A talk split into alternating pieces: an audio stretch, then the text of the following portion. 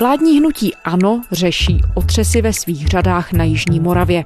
Tamní kandidát na hejtmana a dosavadní místo předseda hnutí Petr Vokřál oznámil minulý týden rezignaci s tím, že část brněnského ANO je napojená na podsvětí.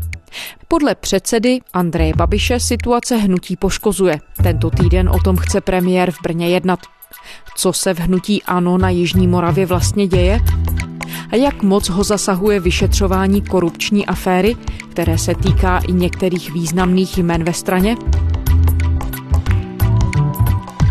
Je úterý 9. června, tady je Lenka Kabrhelová a Vinohradská 12, spravodajský podcast Českého rozhlasu. Hnutí ANO musí řešit bleskový odchod svého místopředsedy a jedničky na jeho moravské kandidátce v podzimních krajských volbách Petra Vokřála. Bývalý primátor Brna se tak rozhodl kvůli údajně narůstajícímu politikaření v ANO i kvůli tomu, že některé brněnské organizace jsou podle něj napojené na podsvětí. Mladá fronta dnes píše, že ve zítřené debatě po ohlášeném odchodu ukazují lidé z brněnského hnutí ANO na další členy, které by nejraději viděli mimo stranickou strukturu. Nejčastěji zaznívá jméno krajské šéfky Tatiany malé. Podle poslance Rostislava Vizuly veřejně přiznala, že měla tušení o korupčních aktivitách Jiřího Švachuly a neudělala prý vůbec Do nic. metropole se opět vydá taky premiér a šéf hnutí Andrej Babiš. Podle něj musí z brněnské organizace pryč lidé, kteří do ní nikdy neměli být přijati. Lukáš Valášek, reportér serveru Aktuálně.cz. Dobrý den, Lukáši. Dobrý den. Tak minulý týden skončil v hnutí ANO jeho místopředseda někdejší brněnský primátor Petr Vokřál. On tehdy mluvil o tom, že hnutí nechce řešit napojení některých svých vlastních politiků na podsvětí. Můžete vysvětlit, co se to vlastně v Brně děje? Ono to vysvětlení možná nebude úplně jednoduché, protože v Brně se teď děje hodně věcí přes sebe. Jedna linka celého toho problému je politická. Petr Vokřál je prostě součástí jedné frakce v brněnském hnutí ANO, která je opozitní k frakci pana Faltínka mladšího a to, co vyvrcholo jeho rezignací, lze popsat i tak, že on tady ten boj s tou druhou frakcí prostě a jednoduše politicky prohrál. Ovšem všechno se to děje v souvislosti s policejní kauzou, která se jmenuje Stoka. Je to korupční kauza, která se týká manipulace veřejných zakázek a tady v téhle kauze momentálně vězí poměrně velká část brněnského ANO a já musím říct, že jsem docela překvapený, že místo toho, aby ti inkriminovaní politici třeba opustili své funkce, tak místo toho vyzobávají části toho policejního spisu, které se netýkají jich, ale jejich politických oponentů a používají to právě v politickém boji v Brně. Vy se tou kauzou a vůbec situací v brněnském ANO zabýváte poměrně dlouho. Pojďme zkusit popsat, kterých konkrétních osob se to vyšetřování nazvané policisty kauza Stoka, kterých osob se to týká a o co konkrétně tam šlo? Já musím říct, že já jsem v Brně s novinařinou začínal a až teprve dnes, po nějakých mnoha letech, začínám trošku chápat, o co tam vlastně všechno šlo. Ta brněnská kauza Stoka se momentálně odvíjí kolem Jiřího Švachuly, což je někdejší vlivný politik brněnský hnutí ANO, místo starosta na Brno středu. Vypukla, když policisté udělali na radnici Brno střed zásah, přičemž šli po manipulaci veřejných zakázek. Radnice v Brně je zavřená a stejně může dopadnout i devět obviněných v úplatkářské kauze, kterou včera velkou razí zahájila policie.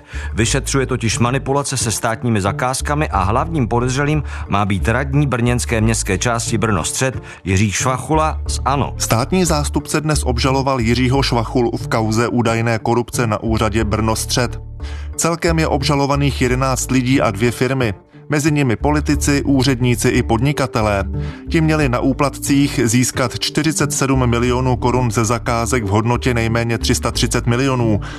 K žalobě se připojí i radnice Brnostřed v pozici poškozeného. Potvrzuje Brnostřed je nejbohatší, největší brněnská městská část, takže tam šlo o 100 miliony korun.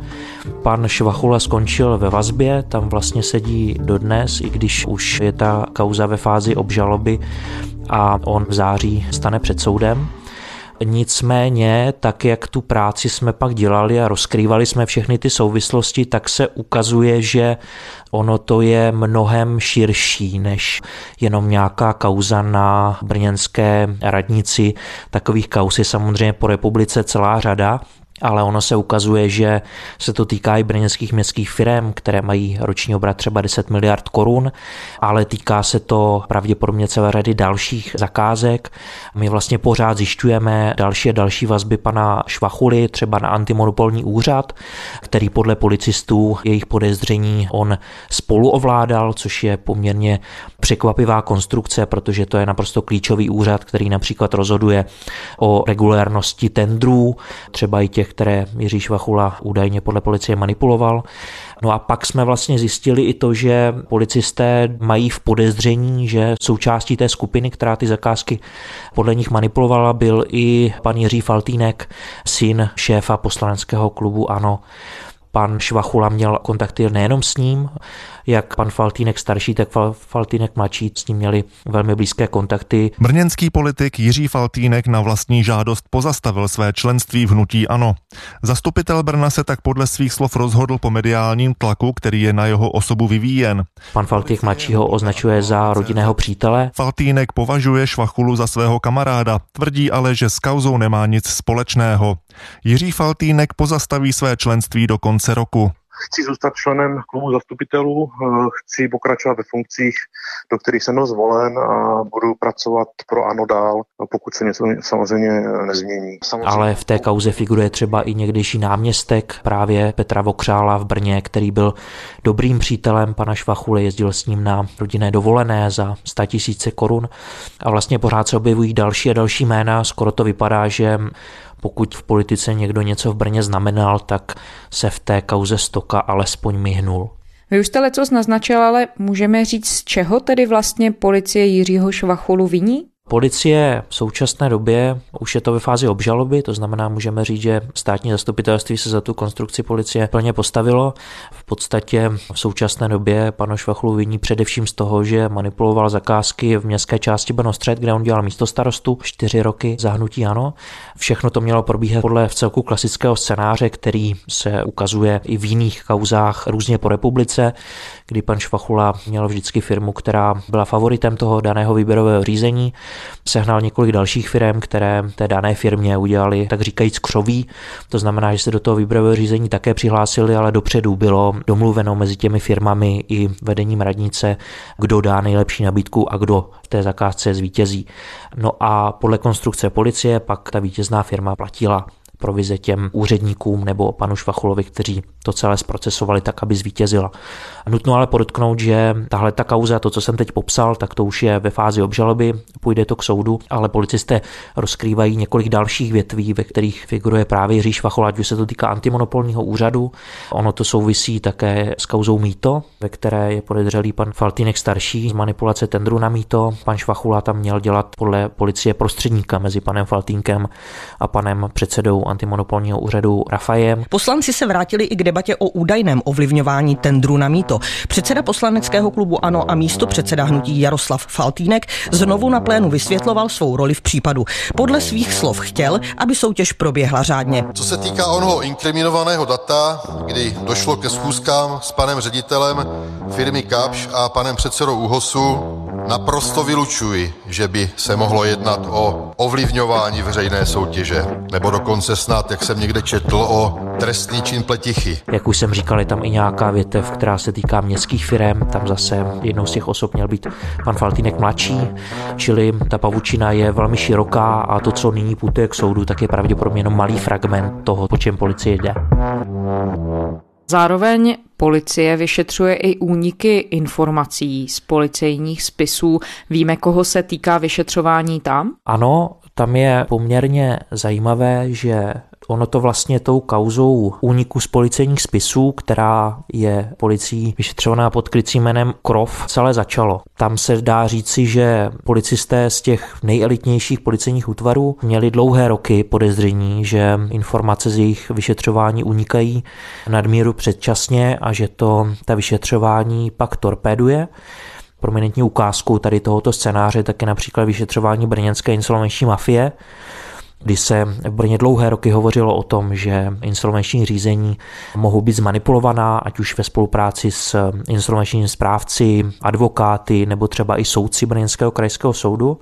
A policisté to celé vyšetřovali, ale došlo k tak masivnímu úniku z toho vyšetřování ještě ve fázi, kdy bylo tajné, že to vyšetřování vyšumělo do ztracena. A právě tady tyto masivní úniky tak policisté vyšetřovali a tady při těchto vyšetřováních tak oni narazili na relativně pro ně tehdy velmi překvapivou zkusku pana Švachuly, tehdejšího místo starosty za ANO, člověka, který byl na mocenském vrcholu v té době, s podnikatelem Samanem El Talabánem, kterého právě vyšetřovali jako jednoho z těch lidí, kteří měli profitovat z úniku z policejních spisů. A při tom rozhovoru zjistili, že se baví o nějaké manipulaci veřejných zakázek v Brně takže se to vyšetřování právě rozšířilo a najednou z kauzy Krov vznikla ještě kauza Stoka. V té kauze úniku z policejních spisů tam je v současné době stíhaných zhruba 15 lidí a jedním z těch, který v té síti uvízl svého času, tak byl i David Rusňák Zeď, současné ministrině financí Aleny Šilerové, který ale už dnes stíhaný není, protože se to vyřešilo alternativním způsobem, od svoji vinu přiznal s policisty se dohodl, že dostane pouze podmíněný trest, ale u dalších z těch lidí to stíhání pokračuje ústřední postavou tady tahleté kauzy Croft je bývalý policista a nynější majitel bezpečnostní agentury Ratajský, který měl ty úniky z těch spisů podle policistů celé procesovat a na něj se měli obracet lidé, které zajímalo třeba, jestli je policie vyšetřuje a jak je vyšetřuje. Jak vidíme, tak tohle všechno se fungování brněnského ANO do velké míry dotýká právě třeba už jenom v podobě rezignace místo předsedy a někdejšího brněnského primátora Petra Vokřála minulý týden, čím jsme vlastně začínali. Můžeme popsat, jak tedy vlastně brněnské ANO v tuto chvíli funguje, kdo má v regionu, co se týče organizace a schánění politické podpory financí a tak dál, ústřední slovo. Nutno podotknout, že brněnské, respektive jihomoravské ano je momentálně v poměrně velkém chaosu, protože řada těch vlivných postav zdejšího hnutí tak v nějaké podobě se v té stoce objevila, ať už jako stíhaní nebo třeba lidé, kteří jsou podezřelí, nebo lidé, kteří se stíhanými či podezřelými z poměrně velké korupce měli velmi čilé kontakty a po odchodu Petra Vokřála tak tady poměrně zásadním způsobem utrpělo ráno jedno z těch křídel, které ještě nedávno bylo to nejvlivnější.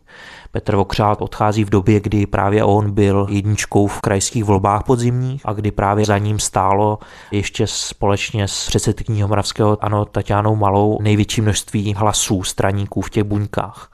Nyní se zdá, že po odchodu Petra Vokřála začíná dominovat frakce, kterou dnes byť zcela neformálně zastupuje Jiří Faltýnek, syn dvojky Hnutí Ano a šéfa poslaneckého klubu Jaroslava Faltínka. U něj je to zajímavé především proto, že my jsme celkem podrobně popsali, jaké má vztahy s Jiřím Švachulou a dalšími lidmi, kteří jsou momentálně v kauze stoka obžalovaní, tak on si do konce roku přerušil členství v Hnutí Ano. Předsednictvo Hnutí Ano pozastavilo členství Jiřího Faltínka. Brněnský zastupitel a syn prvního místo předsedy strany Jaroslava Faltínka o to požádal požádal potom, co některá média poukázala na jeho možné spojení s korupční kauzou Stoka na brněnském magistrátu. Místo předseda hnutí Ano a bývalý brněnský primátor Petr Vokřál už dřív uvedl, že to má pomoct zlepšit pověst hnutí Ano v Brně. Ta diskuze byla velmi krátká, víceméně eh, jsme si řekli, že tady těmto požadavkům obecně vyhovujeme a a nějakou tu podstatu jsme ani neskoumali. Je to o tom. Ale že... zdá se, že je to krok spíše formální, protože přesto pořád je zásadním postavou v tom hnutí ano. A samozřejmě, pokud bychom šli ještě dál, tak můžeme říci, že velmi vůdčí roli v brněnském hnutí ano má jeho otec Jaroslav Faltínek, když se na to pana Faltínka zeptáte, tak on má takovou okřídlenou větu, že Brno ho nezajímá, Brno neřeší, ale ta realita podle toho, jak my jsme byli schopni ty informace získat, tak je úplně jiná, úplně opačná. On je ten, který Brně od doby, co tam brněnská buňka hnutí ano vznikla, měl naprosto zásadní vliv a právě on si dosazoval lidi třeba i na komunální kandidátku. Je zajímavé, že momentálně Petr Vokřál k němu má takovou opozitní pozici, protože pan Jaroslav Faltínek byl ten, kterého do politiky přivedl a který z něj v podstatě udělal primátora, když z něj tehdy udělal před komunálními volbami v roce 2014 jedničku kandidátky. Novým primátorem Brna je Petr Vokřál z Hnutí Ano 2011. Ve vedení města po osmi letech vystřídal sociálního demokrata Romana Onderku. Brno tak po dnešku definitivně povede koalice Ano, Hnutí Žít Brno, Lidovců a strany zelených. Druhé největší město v republice teď podle primátora Vokřála musí hlavně získat co nejvíc peněz z evropských dotací. To je alfa omega pro toto volební období, protože se nestihneme připravit do roku 2018, tak nikdo neví, co bude po roce 2020, v jaké kondici. Jaroslav Faltýnek přivel do hnutí ano i Jiřího Švachulu a to dokonce proti vůli tehdejších brněnských straníků, kteří argumentovali, že vůbec neznají a nechápou, proč nějaký Jiří Švachula by se měl hlásit do ano. Ona to byla celá skupina podnikatelů, manažerů, kteří se stali politiky. Například Petr Vokřál reprezentoval takovou image liberála ve straně, spolupracoval třeba i s ostravským primátorem Tomášem Macurou. Teď ten jeho odchod v vozovkách liberála, tedy Vokřála, jakým způsobem může ovlivnit směřování hnutí ANO? Mluvil jste tam o tom s někým? Já si myslím, že je otázka, jestli vůbec po odchodu Petra Vokřála lze mluvit o tom, že hnutí ano má nějaké liberální křídlo. Oni právě s panem Macurou, případně ještě třeba s lidmi, které má hnutí ano v Europarlamentu, se snažili tady tohleto liberální křídlo nějakým způsobem budovat ale nutno podotknout, že narazili na poměrně výrazný odpor. Takže dobrý den, dámy a pánové. Já jsem velice rád, že kolegové tady jsou s námi, kteří iniciovali, pan Macura a pan Vokřál, tuto ideovou konferenci našeho hnutí. Oni například s panem Macurou, pan Vokřál, uspořádali ideovou konferenci v loni, na které se snažili nasměřovat to hnutí zpátky více doprava z nějakého populistična. Prosím primátora Ostravy. Pro mě dva klíčové závěry z toho dnešního dne, že jsme si jasně řekli, že ty původní hodnoty a to hodnotové ukotvení, které bylo na počátku eh, hnutí ANO 2011, jsou stále platné, to znamená ten protikorupční etos, orientace na výsledek, to nekecáme, ale makáme za další proevropský postoj a jakkoliv se bráníme tomu slovu liberalismus, tak mě to ten smysl dává. Ale ty jejich snahy nebyly příliš reflektovány a samovedení hnutí ano zarazilo tady tyhle ty jejich myšlenky, aby se víc diskutovali. Výstupem z ideové konference je poziční dokument, o kterém jsem se trochu bláhově domníval, že ji dostanete dneska do svých složek. Zřejmě z nějakých technických důvodů se tak nestalo, ale věřím, že to není nic tajného a dá se to, dá se to napravit. Určitě lze říct, že s odchodem Petra Vokřála z hnutí ANO odchází člověk, který Andrej Babišovi v několika případech říkal i poměrně nepříjemné věci. On se hrál svoji roli například v době, kdy Andrej Babiš uvažoval o tom, že po parlamentních volbách udělá koalici s SPD Tomio Kamury, tak tehdy to byl on právě s panem Macurou, kteří se proti tomu postavili a lze očekávat, že s jeho odchodem ty hlasy, které tohle to říkali, ještě zeslábnou. Pro mě je klíčové, aby hnutí ANO si uchovalo aspoň ty základní principy, se kterými bylo založeno a jedním z těch eh, principů skutečně je to protikorupční zaměření. Konec konců i pan Macura teď v posledních dvou rozhovorech jak pro aktuálně, tak pro i rozhlas se vyjadřuje, že je pro něj naprosto klíčové, jak se ta záležitost s Brněm řeší, jak se k ní vedení hnutí ano postaví, i třeba z hlediska jeho setrvání v hnutí ano. Situaci v Brně řešilo a aktuálně situace v Brně je největší, řekněme, korupční kauza, kterou v rámci celé republiky hnutí ano řeší tak kdyby tu situaci Brně nezvládlo a nebo neprokázalo ten zájem tu situaci řešit, tak to bych si musel skutečně vyhodnotit tak, že to protikorupční zaměření je jenom prostě prázdnou vějíčkou a je to něco, co v reálné praxi neplatí a pro mě by to určitě byl důvod eh, tenhle ten krok eh, zvažovat. To mohu potvrdit, ano.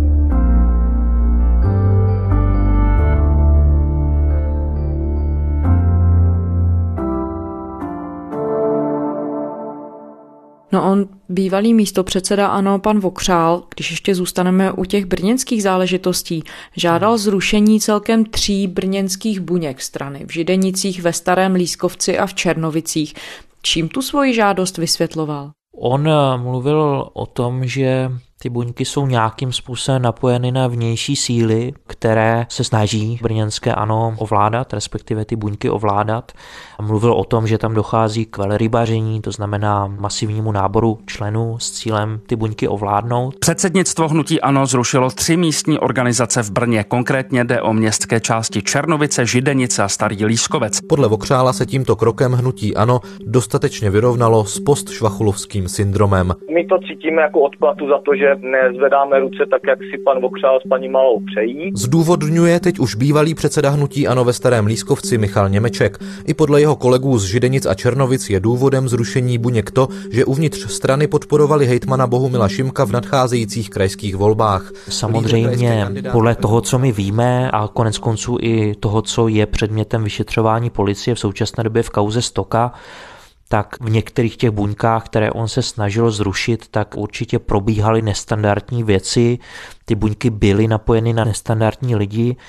Na stranu druhou je ale potřeba také říct, že pan Vokřál ty věci neúplně dobře dokázal vysvětlit a v některých případech straníci těch zrušených buněk si z mého pohledu celku oprávněně stěžovali, že oni sami na nikoho ze stoky napojení nejsou a že tudíž nechápou, proč je Petr Vokřál chce nechat zrušit a vnášeli do toho prvek, který můžeme považovat za do určité míry validní, tedy že to rušení těch buněk je součástí nějakého politického boje. Pan Vokřál totiž nebyl velmi výrazně spokojen s tím, jakou původní podobu by měla mít kandidátka do krajských voleb třeba i proto, že jeho důležitá politická spojenkyně Tatiana Malá, tak když by to měli skutečně řádně podle toho systému, který byl nastavený volit jednotlivé regionální buňky, tak by pravděpodobně v krajských volbách vůbec neskončila na volitelném místě. A on si následně prosadil, že ta kandidátka bude podle toho, jak chce on, když je lídrem a paní Malou na té kandidace posunul velmi výrazně nahoru.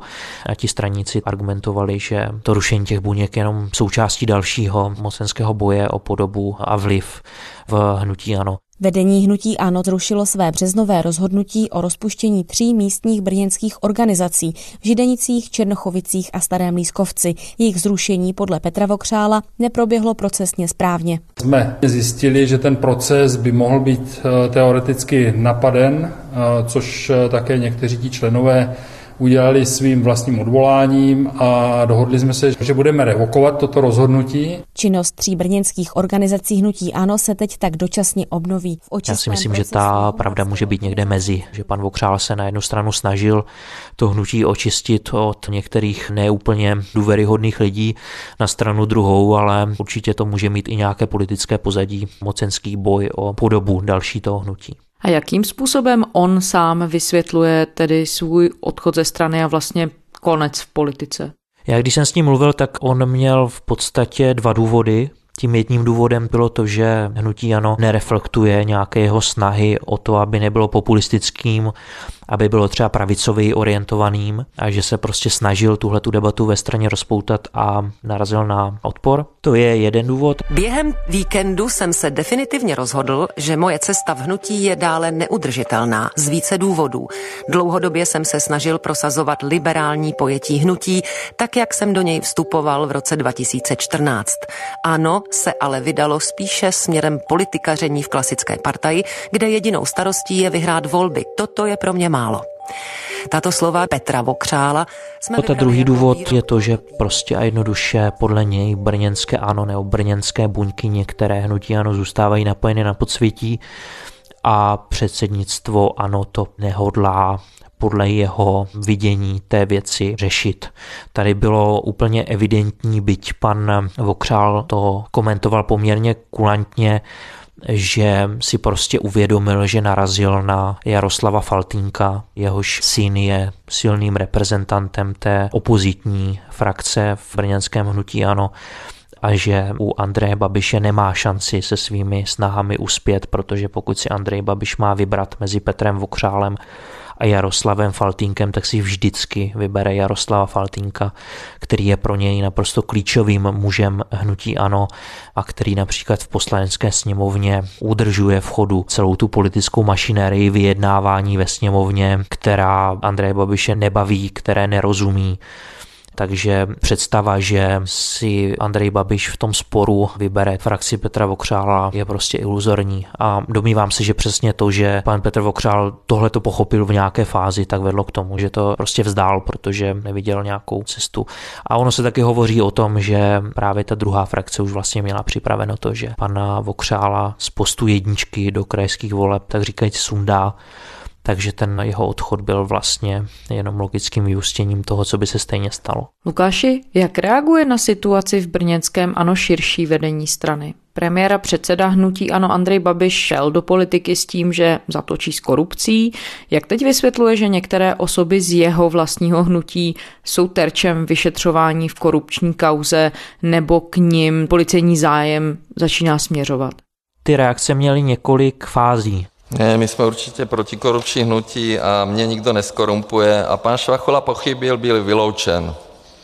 A my se nekompromisně zbavujeme všech takových, kteří nalezli k nám a chovají se nepatřičně. V té první fázi kdy Jiří Švachula skončil ve vazbě, tak pan Andrej Babiš v podstatě říkal, že je to nějaké jediné schnělé jablko v tom hnutí, které oni promptně vyloučili a tím to pro ně končí. U nás je padni komu padni. A kdo pochybí, Čas, pane premiére. hnutí ano skončí. Nicméně my jsme pak mnoho měsíců dělali relativně podrobnou práci, která ukázala, kolik různých lidí z hnutí ano je na tu kauzu stoka napojeno, ať už proto, že třeba měli čilé kontakty s lidmi, kteří jsou dneska obžalovaní z manipulace veřejných zakázek, nebo třeba proto, že o tom minimálně dost pravděpodobně věděli. Takže ta retorika, že jde o selhání jednotlivce jménem Jiří Švachula, je pro hnutí ano čím dál tím složitější a dovolím si říct, že s odchodem Petra Vokřála bude ještě těžší ji držet, protože když místo předseda hnutí ANO odchází ze strany s tím, že konstatuje, že brněnské buňky jsou napojeny na podsvětí, tak jde těžko mluvit o tom, že to bylo nějaké selhání jednotlivce někdy v minulosti, které už se vyřešilo. Navíc to, co my jsme přinesli s kolegyní Adelou Jelinkovou z hospodářských novin, která na tom se mnou spolupracuje, je to, že v té kauze poměrně prominentně figuruje i Jiří Faltínek, syn pravé ruky Andreje Babiše a že on i jeho otec mají velmi blízké vazby s Jiřím Švachulou a že vlastně Jiřího Švachulu do hnutí Ano pravá ruka Andreje Babiše přivedla. Takže ta situace pro Andreje Babiše se poměrně výrazně komplikuje a musím říct, že jsem sám zvědav, jaké kroky nyní zvolí jestli ta brněnská buňka zůstane v té podobě, v jaké je, nebo bude třeba žádat odchody některých lidí, nebo třeba nakonec skutečně přistoupí k tomu, o co se pokoušel Petr Vokřál. To znamená, že některou z těch regionálních buněk nebo třeba i celou brněnskou buňku bude chtít zrušit, reorganizovat a podobně. Jak jste to zmiňoval, proces s bývalým místostarostou za ANO Jiřím Švachulou, který je tedy obžalovaný z korupce, by měl začít v září měsíc před krajskými volbami. Jakým způsobem tohle všechno může dopadnout na pozici hnutí ANO v krajských volbách? To je samozřejmě otázka pro straníky, když se s nimi člověk baví, tak oni sami zmiňují, že je to pro ně mimořádně nepříjemná situace, protože v té horké fázi kampaně, kdy oni budou obcházet voliče, postávat na náměstích, tak zároveň v přímém přenosu bude probíhat proces, který bude obnažovat to, jak to vypadalo, když hnutí ANO vládlo v Brně a že tady za této éry v Brně probíhala podle policie tedy poměrně výrazné korupční záležitosti. A samozřejmě je otázka, jak to bude působit na voliče hnutí ANO. Speciálně v Brně se v minulých volbách, ať už to byly ty krajské nebo komunální, tak hnutí ANO právě zaštiťovalo proti korupčním bojem, proti různým starým strukturám, které tam vládly, ať už to byl na kraji Michal Hašek nebo ve městě Brně koalice ODS, ČSSD, Romana Onderky. Takže to vždycky bylo tam velmi silným motivem. V Lábolení jsme od tradičních politiků slyšeli spoustu. Nic jiného totiž neumí. Nikdy nepřestanu bojovat proti korupci. Bez vás to ale nedáme. Změny dotáhneme. Teď nebo nikdy. Ano, bude líp. A nyní tady jsme v situaci, kdy samotné hnutí ano má tyhle ty problémy. a jsou vlastně popsány mnohem podrobněji, než kdy nastalo u jejich předchůdců takže určitě bude velmi složité to těm voličům vysvětlovat. A konec konců jedním z těch důvodů, proč Andrej Babiš v posledních týdnech výrazně přemýšlel, jestli jedničkou v krajských volbách má být Petr Vokřál, je i to, že si nikdo z těch straníků ve vedení nebyl úplně jist, jestli právě u toho soudu se nebude probírat třeba jen to, že Petr Vokřál jako primátor o těch věcech mohl vědět, nebo alespoň měl vědět, že za to má určitou politickou odpovědnost ve chvíli, kdy ti lidé, kteří tu korupci dělali, tak byli jeho spolustraníci a v některých případech lidé, kteří v té stoce vězí, tak jsou jeho dobří známí. Lukáš Valášek, reportér serveru Aktuálně CZ. Děkujeme. Já moc děkuju. A to je z úterní Vinohradské 12 vše. Poslouchejte nás kdykoliv na serveru iRozhlas.cz. Všechny naše díly najdete také v podcastových aplikacích. Psát nám můžete na adresu vinohradská12 zavináč rozhlas.cz. Těšíme se zítra.